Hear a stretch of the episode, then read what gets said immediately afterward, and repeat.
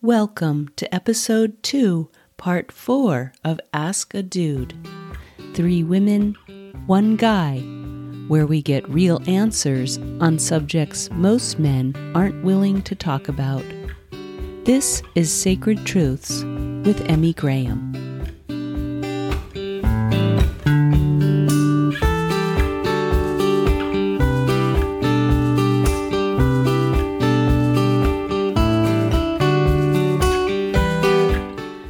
Been suggested that perhaps I should share my entire list, which is quite long. It's three pages. And granted, I think some of these are variations on the same theme, but this was a stream of consciousness list I made a few weeks back, or maybe a couple months back. So I'll just read it here now in its entirety. To question what is feminine girls, women have to be. Thin, never ever be fat sexually attractive without being sexual, pretty, beautiful, accommodating, agreeable, smart, but never smarter than the boy, quiet, never contrarian, never opinionated, nurturing, put other people's feelings and needs first. Best to be accomplished in sewing, cooking, caregiving, compassionate, put boys' and men's interests first, can have interests as long as they don't interfere with boys' interests.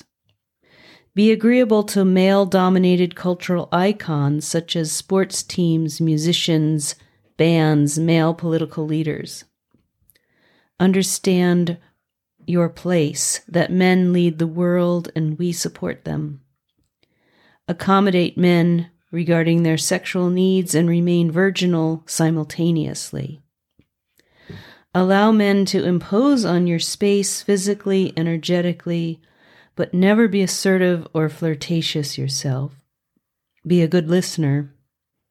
Always be agreeable to men teaching you things. Do not show an interest in food. Eat small amounts. Be athletic, but not to the extent that you outshine a man. Keep issues regarding your period to yourself. Do not show hostility toward men or mock them or outsmart them. Be careful what you wear. Be sexy without appearing to be sexy. Do not be hairy. Erase all signs of hair on your body, but have voluminous hair on your head. Agonize over this. Agonize over your breasts, their size, shape, enhance them, hide them, curse them, thank them. Agonize over the size of your rear end. Look at it from every angle and every outfit. Worry that you are not pretty enough, buy products to improve this. Do not have strong opinions in front of men. Do not be too ambitious. Accept that marriage is your main goal. Your job is ultimately to run the house and keep the marriage together. Take the blame if your husband is dissatisfied. Keep a neat and tidy house. Be clean, neat, and orderly in your appearance. It is your job to keep your husband neat and clean in appearance. Accommodate your man in areas where he is weak or lacks awareness, such as social cues polite customs such as thank you cards and birthday gifts, etc. Make sure your needs are second to his. Believe that men do things better sports, operate machinery, professional jobs, with the exception of everyday household cleaning and cooking, changing diapers, childcare. This is different from a professional upholstery cleaner or chef, for example. Worry that if you want to do more than have babies, you are a freak, and the options available are uninteresting and grim. Want sex, but not too much sex, you don't ever want to be a slut. Wanting some sex is better than not wanting sex at all, you don't ever want to be a prude. Do not show too much interest in a woman. Never hurt a man's feelings by rejecting his sexual advance. Smile and be kind. Smile just smile. Always be nice and kind. Have social graces. Agonize if your body is not petite, if your hands or feet are big, if you are taller than most men.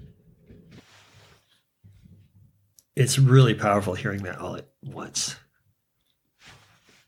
Because it, to me, it, it, it describes the scope of these demands. You know, it seems it sounds extensive to me, and it it really inspires me to really put my list together and to share it here as something uh, to go together. And I, I can't, on short notice, I, I can't really put it together right now, but it makes me want to do that because it, it feels like these two packages, these are these packages, and they're operating.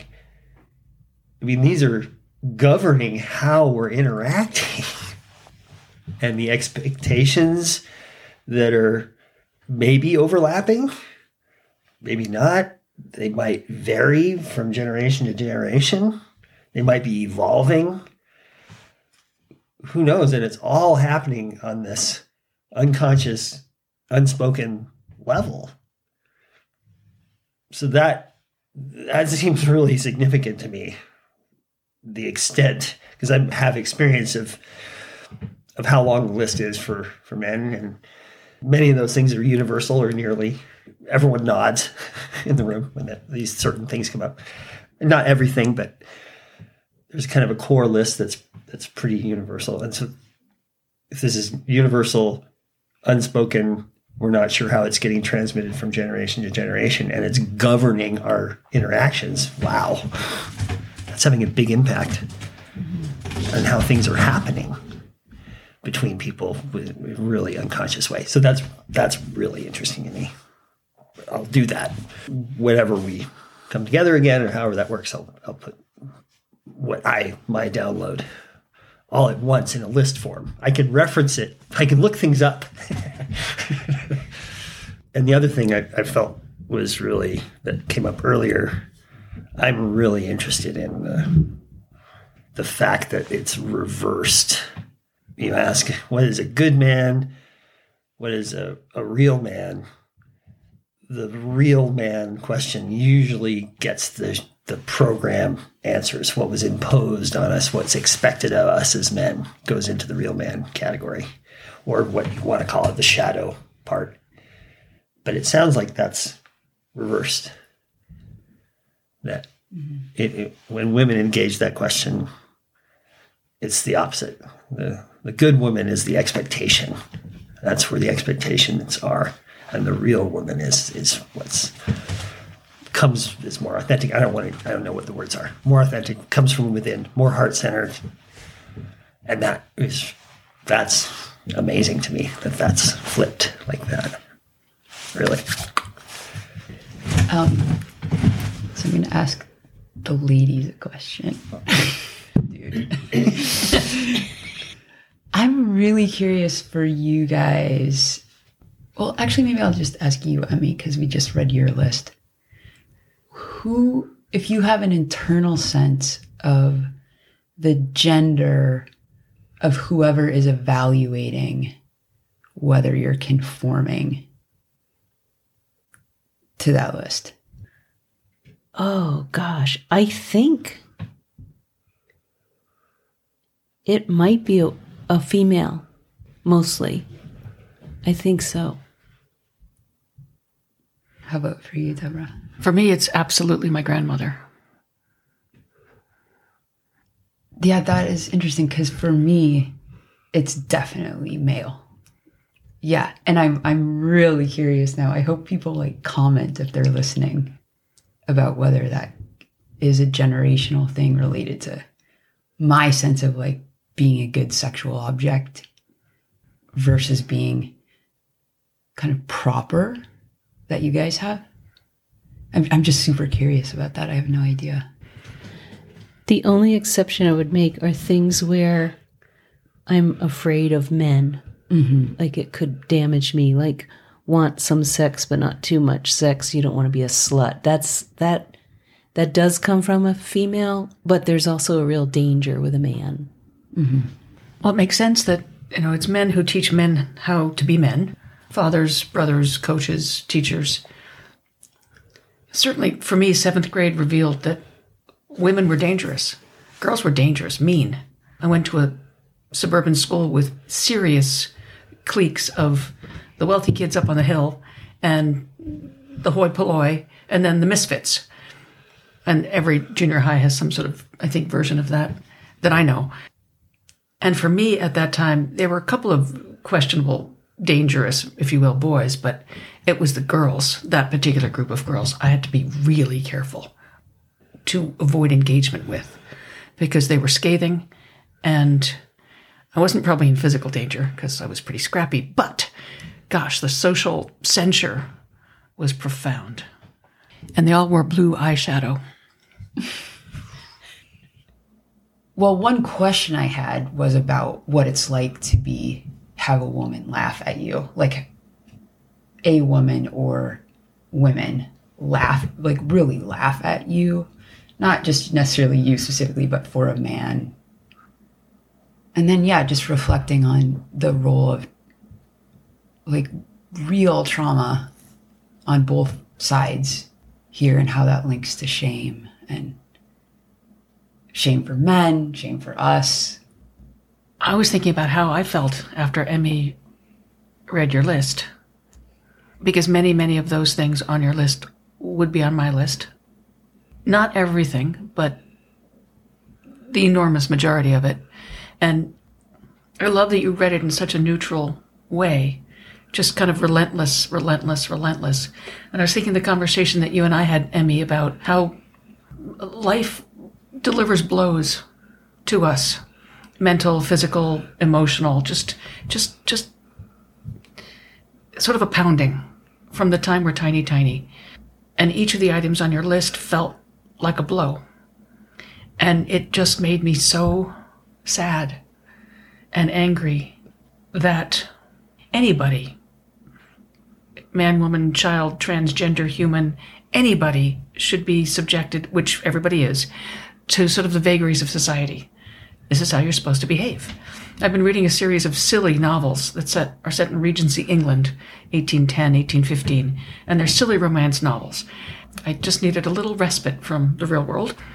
And the rules of society at that time and place were so rigid that a housemaid can't marry a prince. For instance, this is the theme of this book people staying in their social class, and to whom you can speak, to whom you should never speak. And those rules seem so gloriously old fashioned and outdated, but they're not. And everything I think on all the lists, these are legacy lists. This isn't just from the 60s, it's from the 1860s. Nick and I were speculating on whether or not a certain kind of women in their place misogyny went back to Assurbanipal and the Assyrian Empire because there's some resonance there with the kind of ancient cultures laying down the law of who can do what and when and how. And I think this stuff, you know, there's all those books about takes eight generations or five generations or at least three generations to work through trauma. And that's if we're working on it. But mostly we're not working on it because we can't, we just say that's how it is. Because we're so, I guess, inured by the blows we think that feeling bruised and battered is the human experience, which it has been for probably the majority of people to this day. I guess it's the sorrow, it's the weight of the sorrow. And my hope that through this work, the four of us can change the story.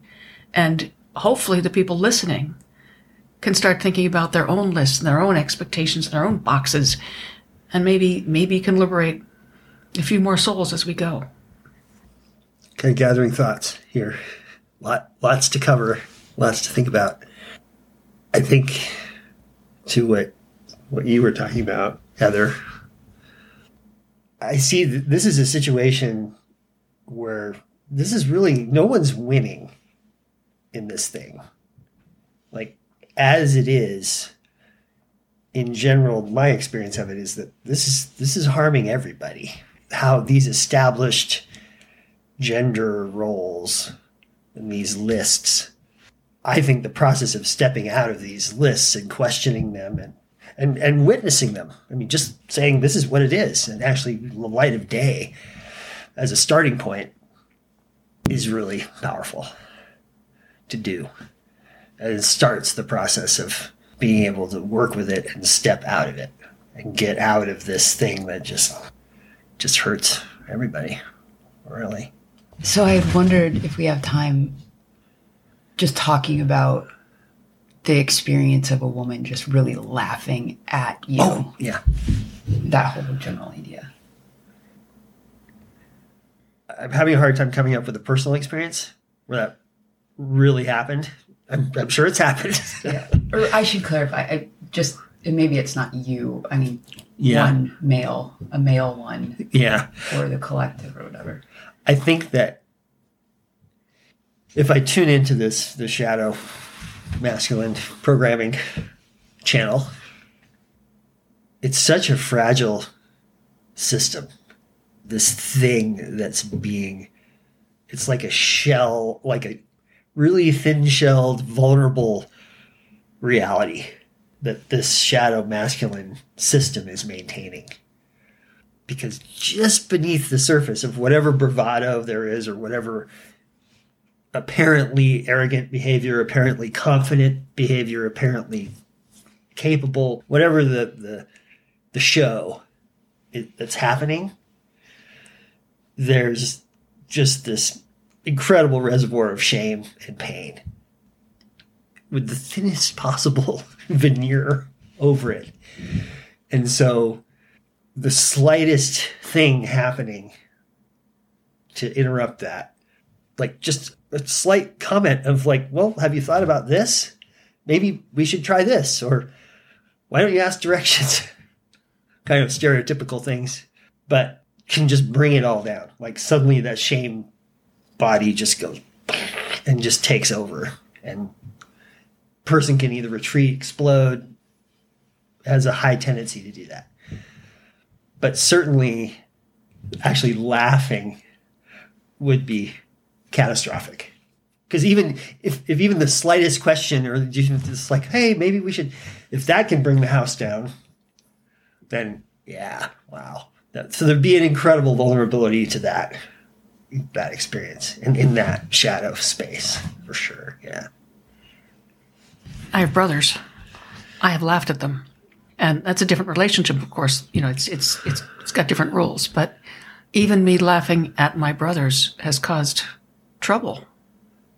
Most of us don't like to be laughed at, but I'm wondering if I wonder if men more than women.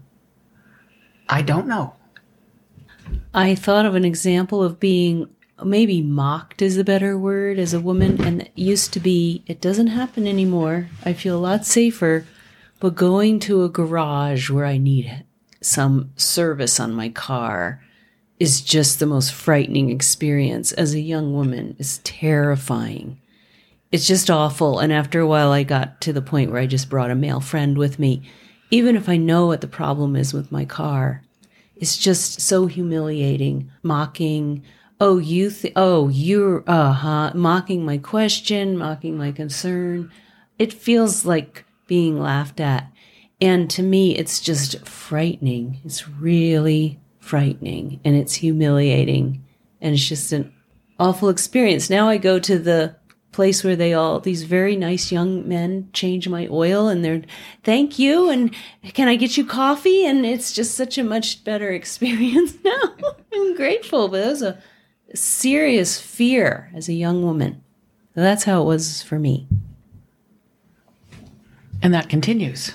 Not perhaps as prevalent as it was, but just a week ago, my cousin needed to take her car in. We thought she was perhaps being taken advantage of.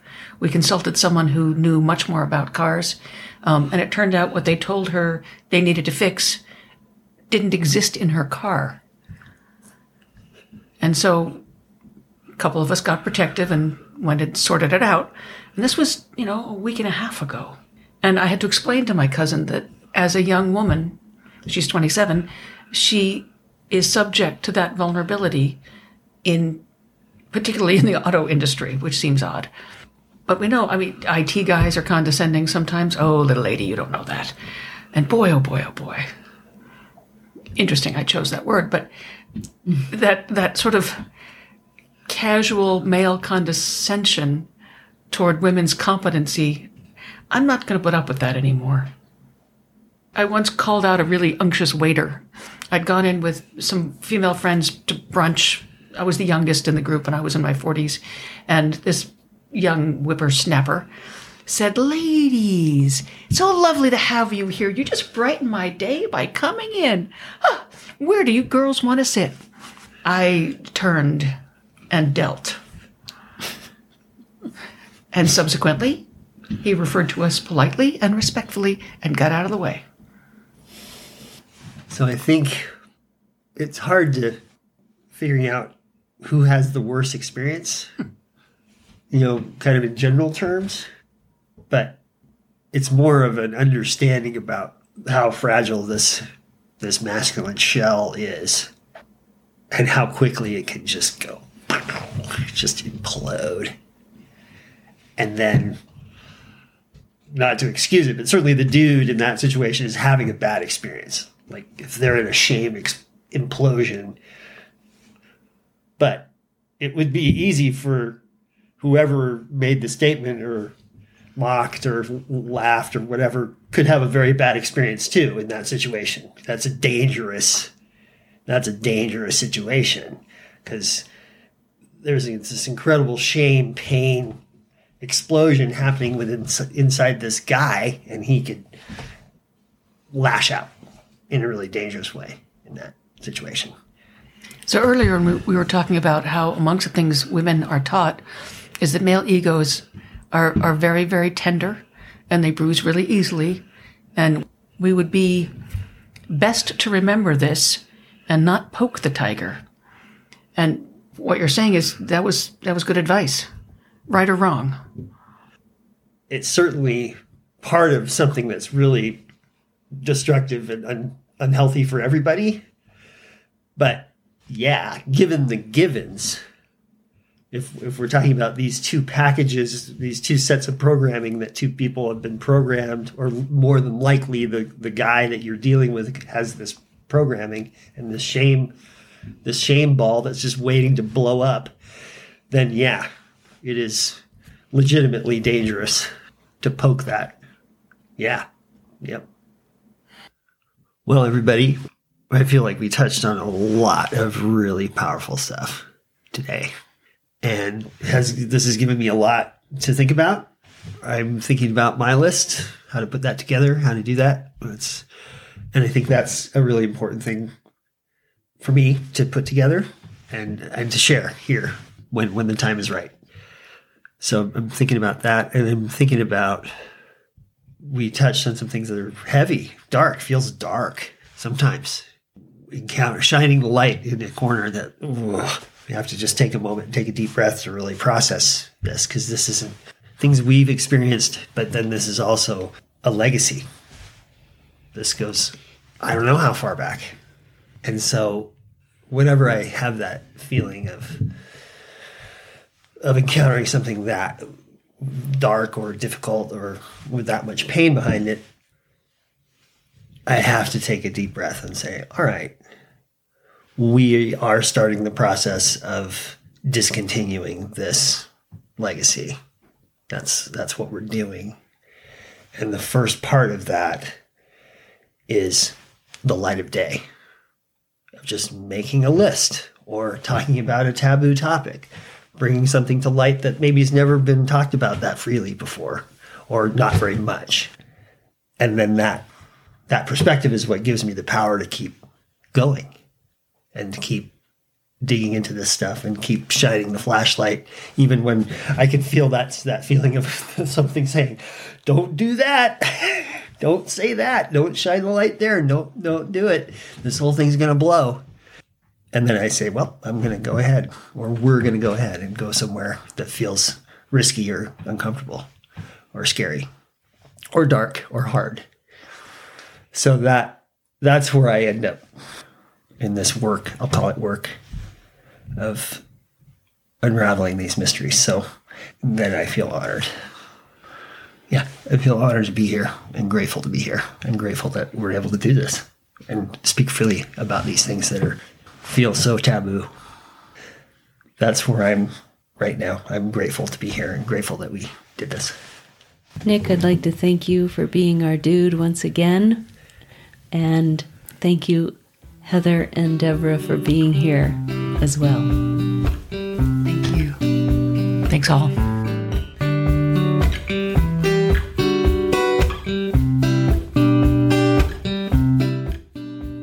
This is Sacred Truths with Emmy Graham, with music by Lemon Music Studio from Pixabay, and with special thanks to our dude, Nick Ordson.